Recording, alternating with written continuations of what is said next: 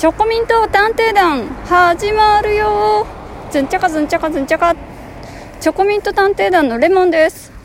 メロンです。4連休の中日ですけどどうお過ごしでしょうか？皆さん。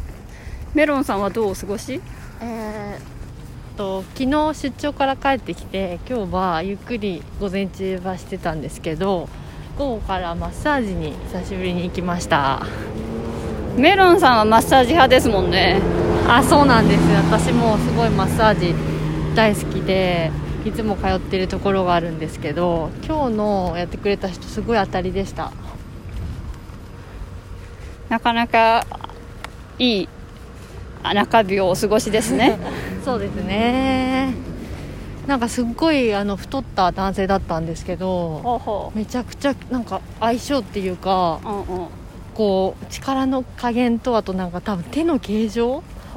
そのすごいふっくらしてる手をされてたんですけうど、うん。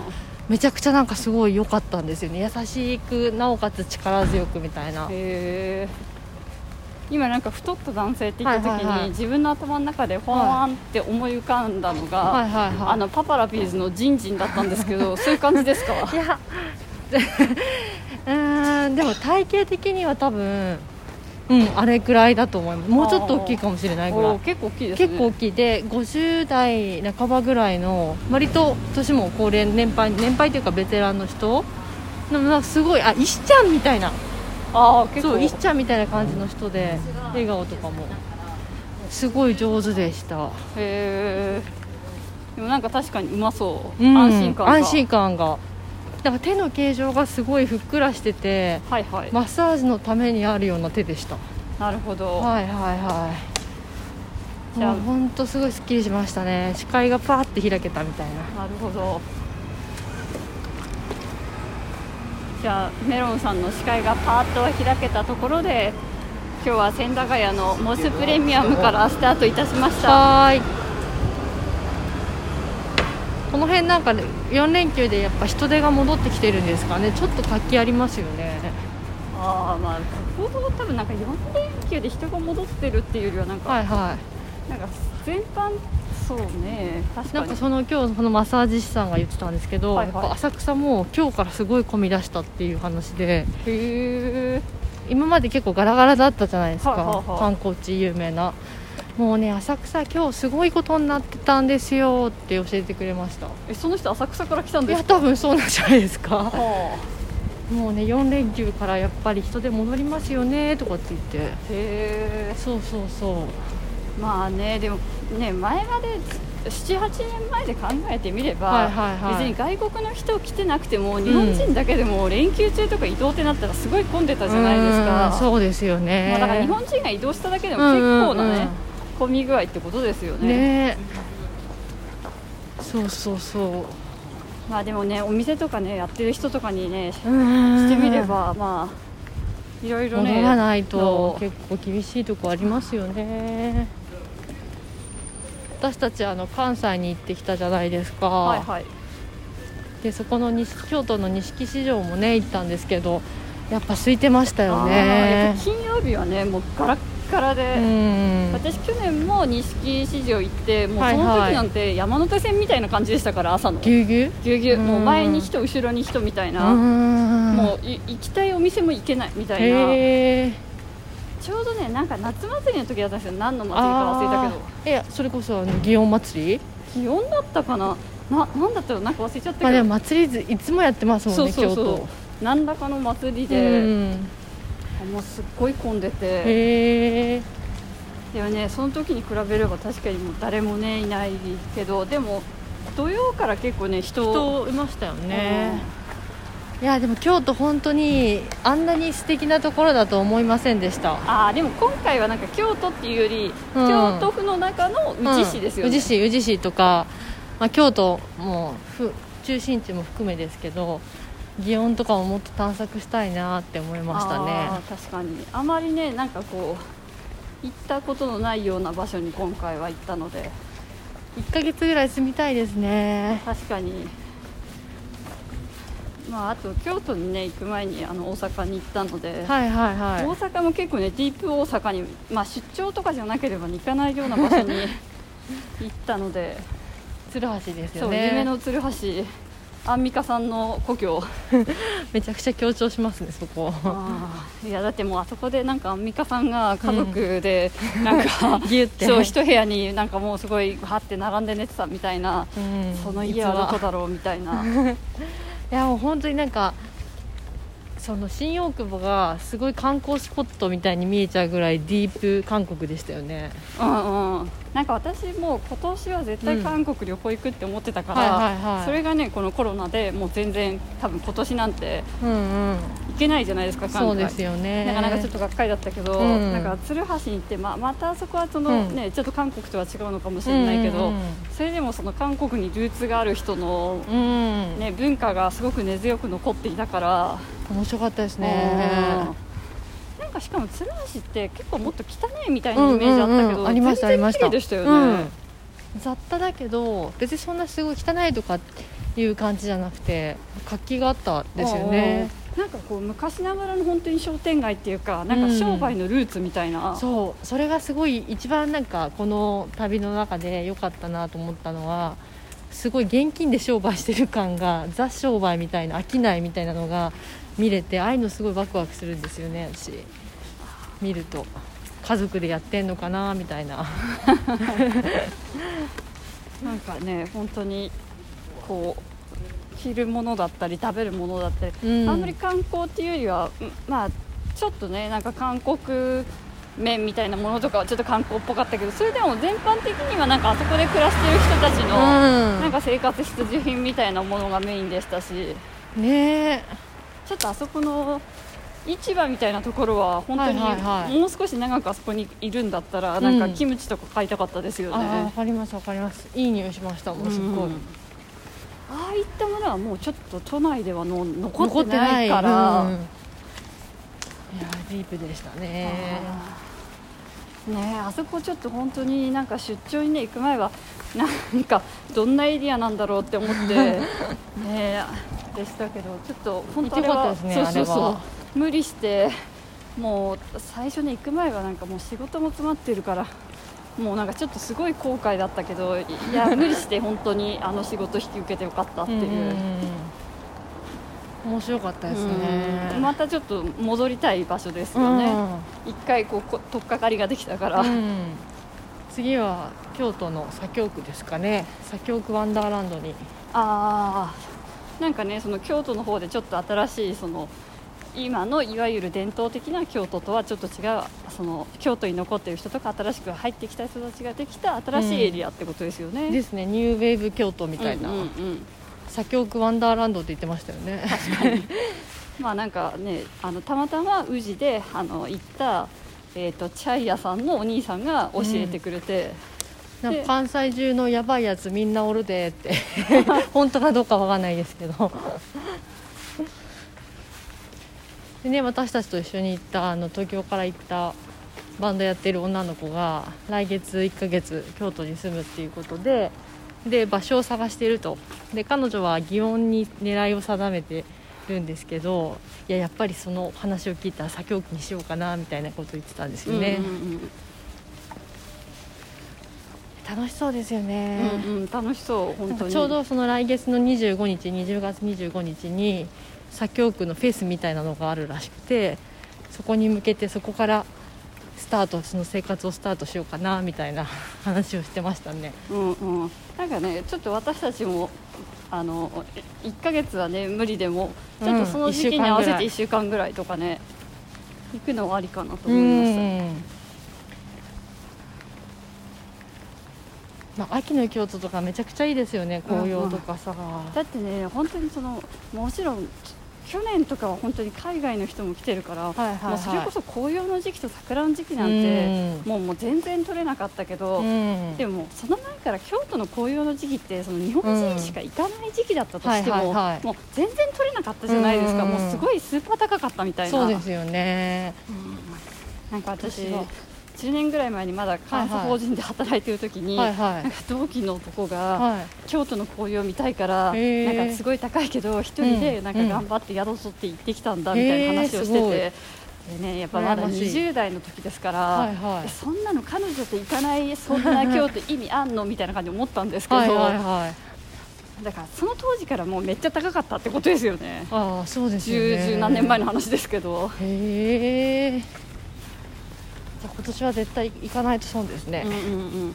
なんかやっぱ土日はねやっぱりもう今後人通り戻ってくる可能性ありますけど、うん。平日はねやっぱりまだまだ空いてるからうん。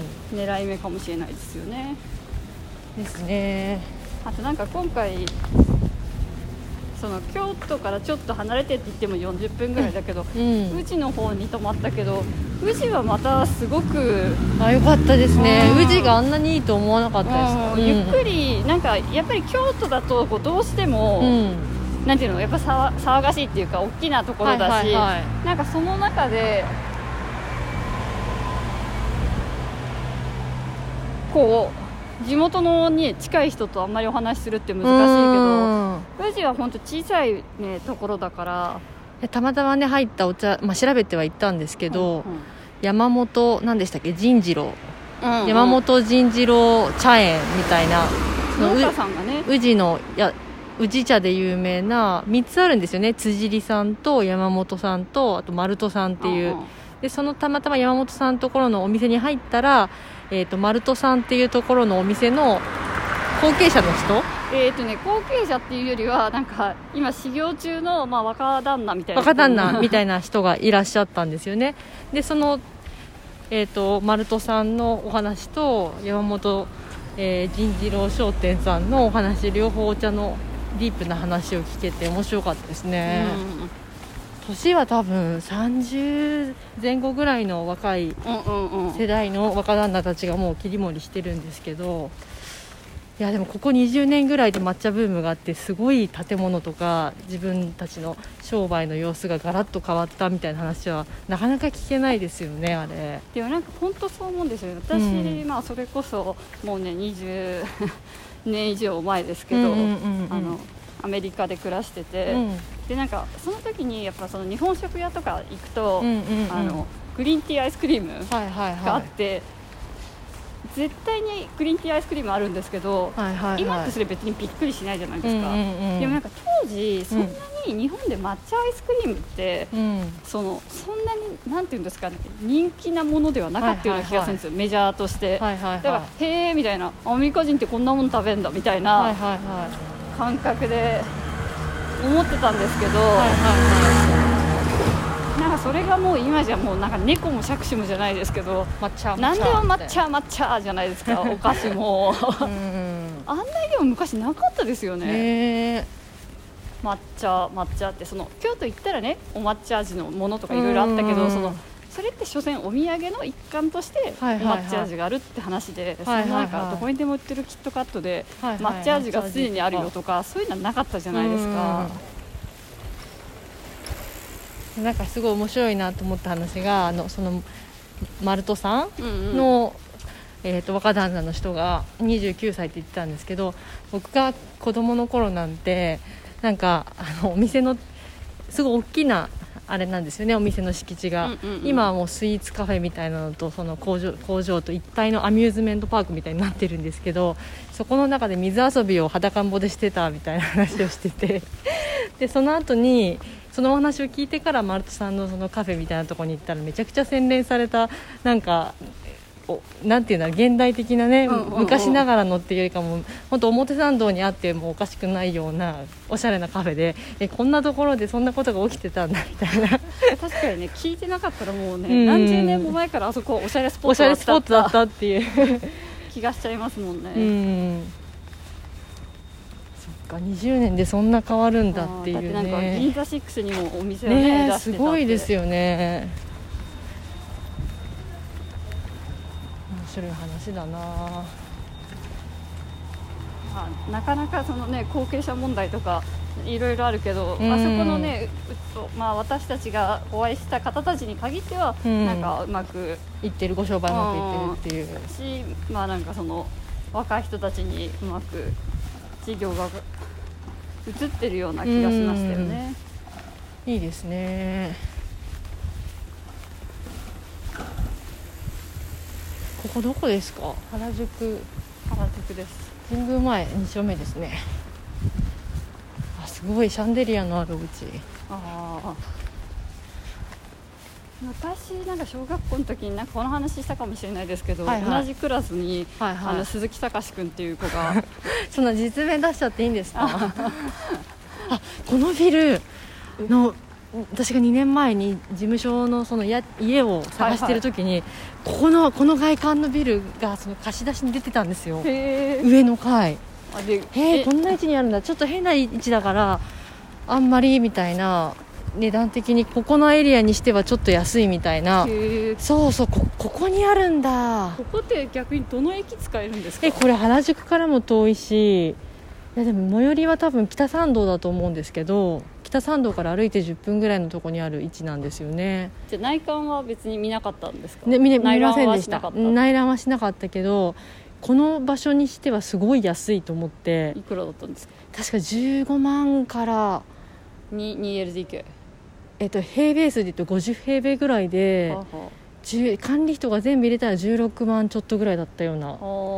激安だたし確かエレベーターがないああるかないか分かんないんですけど。や絶対ありますよ。だってこれ12345六階か。7階ぐらいありますよ。そっか。5階建て以上だからなんかでも共益のところが安かったんですよ。へえ。あれじゃないですか。オートロックなしとか？あそうそうオートロックなしなし。あへえここにあるんですね。ー二見ビル。うん。あ名前言っちゃダメですよ。うんでも場所は結構だってもうね原宿の入り口のあの紫スポーツの裏あたりに出るんですよ。ここまっすぐ行くと。はいはいはい。あの私の鈴木隆君のお話してもいいあどうぞどうぞ。鈴木隆君どうしたんですか？あなんか、うん。シャンデリアがはいはあの家にあるってい聞いて、えー行ったんですか？でみんな見に行こうって言って 見に行ったっていう。ありました？ありました。へえシャンデリアか。掃除するの大変そうですね。あーなんかね市議会議員かなんかだってなんかなんかね普段本当にすごいおとなしい男の子でへなんか本当におとなしい子なんですけど、えはいはい。なんか意外になんかちょいちょいなんか自分の家の自慢とか。してきて。えどんなどんえだからなんなか家にシャンデリアあるよとか。なんか家でめっちゃ珍しいフルーツ食べてるとか。かわいいそのなんか自慢。何珍しいフルーツ？例えば。あ例えばあのパパイ当時そうそうそう。だからなあんまり覚えてないけど多分ねマンゴーとかパパイヤとか本当にその名前すらも聞いたことないあのねそうそうそうみたいね。福島の片田舎で聞いたこともないみたいな。だってう私ちの弟なんてだって送らなかったとか言ってますから それ絶対嘘ですけど それ絶対嘘。前なんかあのレモンさんの弟さんとご飯食べた時に、そういえば小学校の頃送らなかったよなみたいな話をしてて私結構衝撃だったんいやですけど。あれはね完全に勘違いです。うちの弟の勘違いで あのオクラはありました。いや東北ってやっぱぱり本当物が行き渡ってなかったのかなみたいなふうに思っちゃったんですけど。マンゴーはなかったですけどオクラはありました。本当にうちの弟がそれは多分なんか何らかの記憶障害を起こしているだけです。レモンさんもなんか一時期アボカド食べたの初めてでいつとかって言ったら16歳とかって言っててえー、本当に小学校からアボカドなんてあったじゃんみたいないやアボカドはねそう本当になかった本当に？それってその福島は全域なかったんですか、いやでも昔は多分福島全域もしかしたらそういうねすごいいセレブのお家とかにはあったかもしれないけど、はいはいはいその一般の人が、はいはい。まあ、なんかそのスーパーとかではいはい。売ってるとかいうものではなかったし、へえあそう、うんいやで鈴木な何君でしたっけ？高橋ね。高橋君他にどんな自慢されてたんですか、いやでもなんかあんまり覚えてないけど、うなんかその家がシャンデリアっていうのと、ん、珍しいフルーツ。珍しいフルーツ食べてるっていうので なんかじゃあシャンデリア見に行って、なんかその珍しいフルーツ なんか食べさせてもらおうみたいなのでなんか56人ぐらいえで行ったんですか？行ったのえそれちなみに何のフルーツ出てきたんですか？でもねあんまり覚えてないんですけどでも多分今思えばマンゴーかパパイヤみたいなもんだと思うんですよね。へえ南国フルーツ。南国フルーツ。あそうですか。でなんか私その鈴木隆君の家にいた時に住んでたエリアがあるんですけど、そこね正直ちょっと貧乏なエリアなんですよ、はいはいはい。だから確かにそこのエリアでの彼の家でそういうのを食べるとお確かにちょっと違うなみたいになるんですよ、はいはいはい周り本当にすごい、ね、リンゴとかリンゴリンゴエリア。しかりんごみかんバナナぐらいしかフルーツは食べてないようなエリアの中でパパイヤとかも食べちゃうってことですよね。そうそうそうう。ん。そこのエリアね本当に結構ねあのちょっとね所得とかも低くてへあのまあシングルマザーの人とかとかも多くてえ私お友達とかでも、はいはい。結構そのお母さんが夜遅くまで働きに出てるとかそういう、そうそうそう子とかが多くて、あんまりまあ私はそういうこと気にしなかったんですけど、はいはいはい。で私その後違うエリアに引っ越したんですよ市内で、はいはいはい。親が家を建てて。はい。でなんかまあうちはたまたまなんか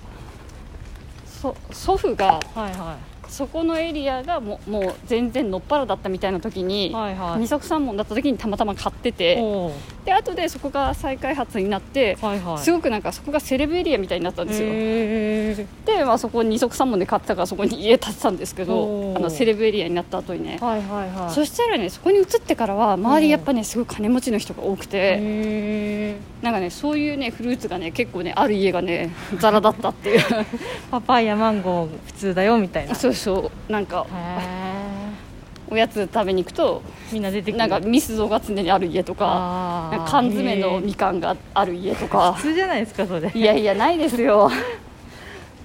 前まで私本当すごいエリアに住んでたんでへドヤ街ドヤ街じゃないですけど 結構本当にねそのなんていうんですかー市営アパートの流行った食べ物といえばやっぱナタデココじゃないですいかやでも私もナタデココ世代です。ですよね。ナタデコフィーバー世代です。いやあれ初めて食べた時の衝撃って言ったらないですよね。いやすごい。ねやっぱこの年代はあのナタデココ初めて食べた時の衝撃。小学校低学年だったかちょっと覚えてないんですけど、うんうんだに覚えてるのはなんか甘いイカを食べたみたいに思ったんですよ。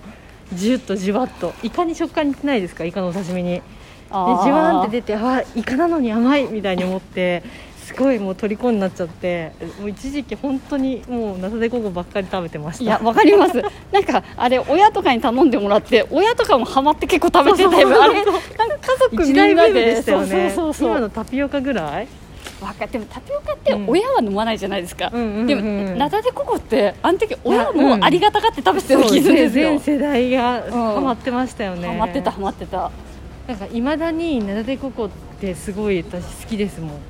好好きですか？わかります。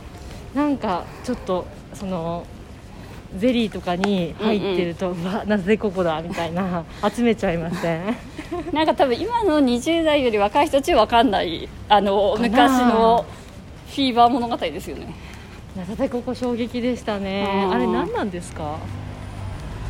アロエみたいなものと同じってことですか？えー、違うでしょ植物ってこと？かなって思ったココだからココナッツ関係してますよね多分。ナタデって何なんだろう？ナタデココ。コナッツのなんかじゃないですか？ココ味は全然違うけど。コ中のなんかそういう果肉とかじゃないんですか？違うんですか？ああそうなのかな？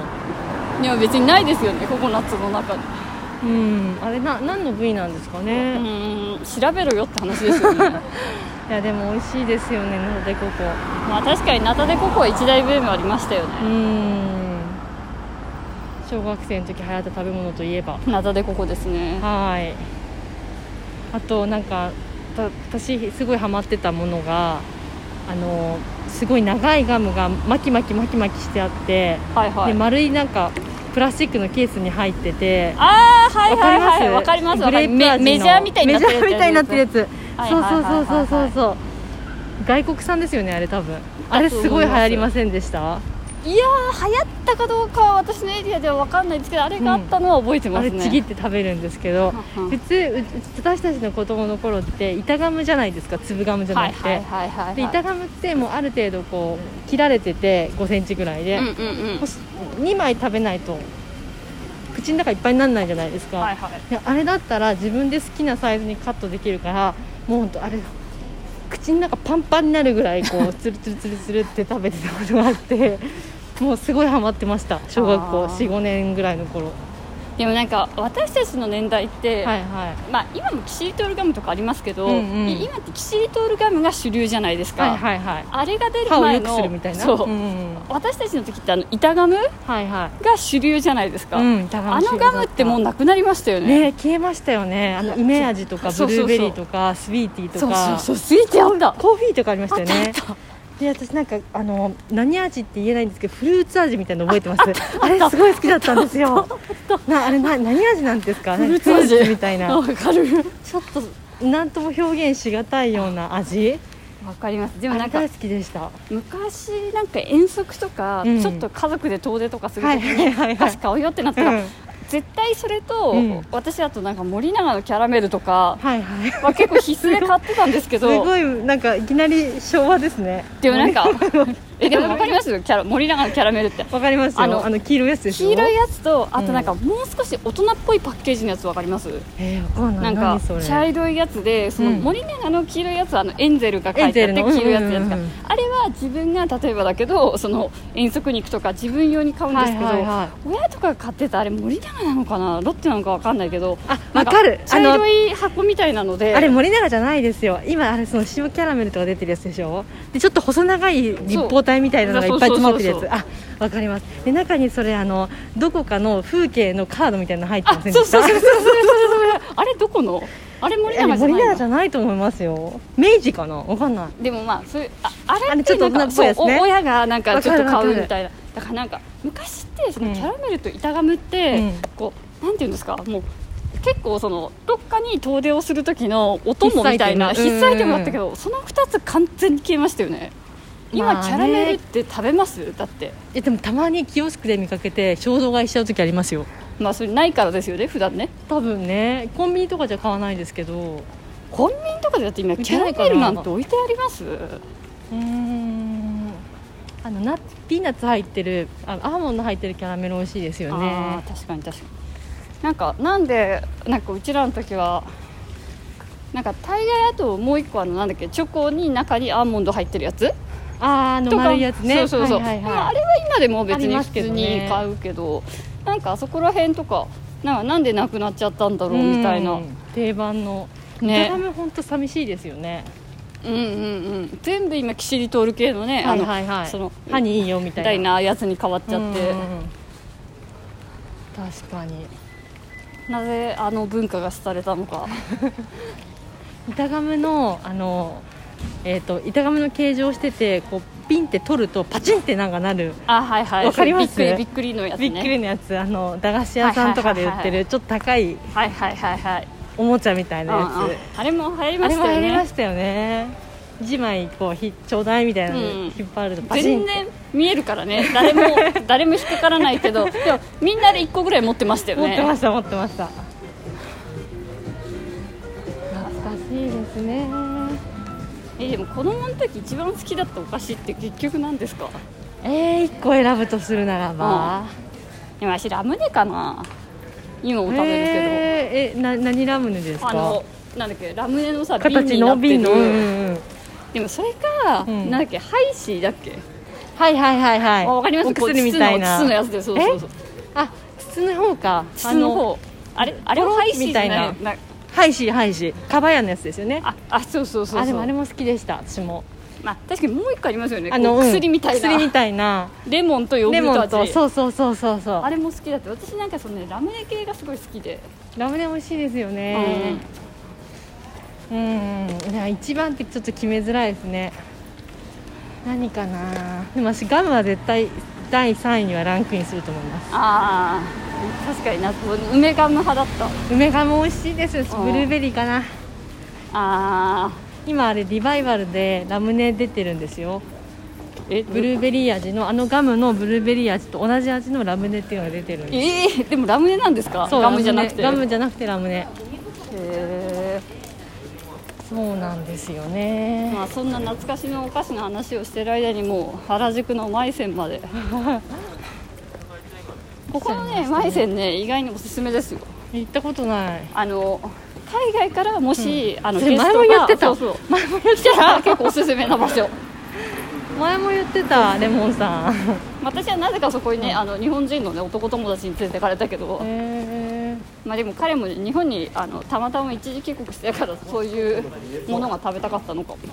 えへでもイングリッシュメニューとかもあるし、ー。まあ、今ねあの海外からのゲスト来ないかもしれないですけど、えはいはいはい。まこの幸せのパンケーキって言ったことあります？私これあのシンガポール人にあい行った？そうそうそうおすすめされてどこですか？あの沖縄で行った。沖縄で？でもこれ大阪？本当にふわふわなんですかあれ？ああの写真通り？そうそう写真通り。あへえ行ってみたいな。これでも多分今おすすめですよ。これあのアジア人にものすごい人気だからあのアジアからあのゲストいっぱい人が来てた間は多分みんなこれ行ってるからほとんど入れないんですよどこも。銀座でも原宿とかでもうーんふわふわなんですね。あの写真通りっていうか。いわゆる、うん。あのとろけるえー、となんていうんですかカステラ系ってあるじゃないですか。どういうの？とろける系のカステラ。へえそんなのあるんですか？そうそうそう。あれ系のやつですね。へええそのもうパンケーキ自体が甘いんですか？それとも上になんか砂糖もっていうか。結構甘いし、うん。あのとろってしてる。あのとろける系のカステラってわかります、いやそれちょっとよくわかんないんですよねなんかタイプとしてとろける系のカステラっていうのがあるんですよ、それ中生じゃなくて？あのね生じゃなくて、そのとろけるやつ。ちゃんと火が入ってる。そういうそうそう。火が入ってるけどそういう作りのやつ、へえ。そうなんですね、うんうんうん。私それ系のパンケーキですね。柔らかいけど、はいはいはい。中に火がはあんまり入ってない半熟みたいなやつそういう焼き菓子苦手なんですよ。あそれそれえなんていうんですか、実際はそれ、はいはい。そういう作りであってその生じゃないですよもちろん、うんあのうん。お菓子って生だったらおあのお腹壊しちゃうんではい うん。ちょっと生っぽい生地感のやつあるじゃないですか。はいはいはいはいソフトみたいなソフト。うん。ああいうのあんまり好きじゃなくて。はいはいはいはいでもな美味しいですよ。なんか私シンガポール人が、はいはい。あのパンケーキ流行ってんだみたいなこと言ってて。シンガポールにあるんですかあれ？いやないです日本で流行ってるの？日本で流行ってるの？をシンガポールに教教えてもらって。で一緒に沖縄旅行行った時になんか沖縄に店が2店舗あるからそれのどっちかに行こうって言われてなんか OK らーって言って行ったらみんなで激うまだねって言ってへなんかねその旅行の間に2回行きましたよ私たち。めっちゃ好きじゃないですか。もう私日本で流行ってるものはね大概シンガポール人が日本に来た時にそう教えてもらうって いやみんなねアンテナがねすごい高いですね。高いから。食に対する貪欲さ。まあでも今日もねあのーはいはい。友達とね、はいはい。ちょっとズーム会議してた時にはいはい。友達とズーム会議って言っても、まあ新しいねちょっとプロジェクトの今日キックオフミーティングで、はいはい。たまたまメンバーがねそう友達であり、まあ、ビジネスパートナーであるって方なんで、はいはいはい。その話をした時にやっぱ、はいはい彼女もね新作出たらね全部食べるって言ってましたもんね。すごいですね。どういう心心理なんだろう。でも脅迫観念って言ってませんでした？なんかもう食べたくて食べてるわけじゃないって。チェックしたいみたいな。でもなんかもし万が一にではいはい。も美味しいものがあってその中に、はいでそれを逃したら嫌だっていう思いから食べるって言ってましたよね。なるほどね。貪欲ですね。うん私いつもオリジナルのものを定番のものをお菓子の中でも定番のものをさらにその定番の味をはいはいはい。食べ続けるっていう。タイプですかタイプですね私も割とその冒険しなくてスタンダードなものを最終的には買ってしまうタイプですね。じゃがりこだったらサラダ味みたいな。ああもうすでにだあのじゃがりこを買ってる時点で なんか何もなんかアップデートされてない感じがしますもんね。ポテトチップスだったら薄塩かコンソメみたいな。ああでもなんかポテトチップスって結局なんか何回かもあってうん。もうなんかおばさん結局、ん。のり塩に戻ってくる説ありますよね。ああでものり塩美味しいですよねなんか私子供の時はのり塩とか意味わかんなかったんですよ、はいはい。とか薄塩とか。へえあれここってまっすぐ行くとトイレあります？公衆トイレ。あおトイレ行きたいんですか？そうなんです。おトイレこっちじゃないそうトイレを目指して今方向切り替えたんです。ああそうなんですね。えでもどっちだろう？どっちかですよね。そう。こっち一回行ってもしなかったら戻った方がいいんじゃないですか？いやでもこっちアニバーサリーカフェだからないと思います。ああじゃあうんはいはいはい。今アップルストアの前であのおトイレを探してマークボーとして。るんでいやーなんか結構活気ありますねやっぱり。連休中だから。人いますよねそこそこ4連休ねやっぱり、うんまあとはいえねあのコロナがなくなったわけではないので、はい。皆さんご注意してください。はいやっぱなんか結構なんかそのになんていうんですかもうきちんとしたデータもなんかはいはないい。国だから、もうイメージ先行型で、はいはなんかあんまりなんか結局コロナ大したことなかった説みたいな、ねはいはい。雰囲気になんか世論がなってますけど、いはい。は本当になったらやっぱりねすごく大変だかいら。そうですよね。うん。てか私たちの周りすごい多いですよね。コロナになっちゃった人ね。うびっくりしますよね。意外な方がなってたりとか。あやっぱトイレ下で合ってました。ああでこのモスのカフェあるじゃないですか。あーモスカフェ行ったことなんかないですけど。ここの私これ間違ってるかもしれないんですけどモスのカフェだけで出してるなんかププレニプレミアムなチーズバーガーみたいなの食べたことあります？いやないです。本当シンプルにとろけるチーズとオニオンソースだけしか入ってないんですけどすっごい美味しいんですよもう今売ってないかもしれないんですけど。へー私モスってあんまり行ったことないんですよね、実は。えー、なんで好きじゃないとか？うん。味が。なんだろうなんかちょっと割高感あるじゃないですか。ああそうか。あー確かに。まあマクドナルドと比べると。あありました。あじゃあメロンさんおトイレに。はい。あじゃあメロンさんがちょっとおトイレに行ってるので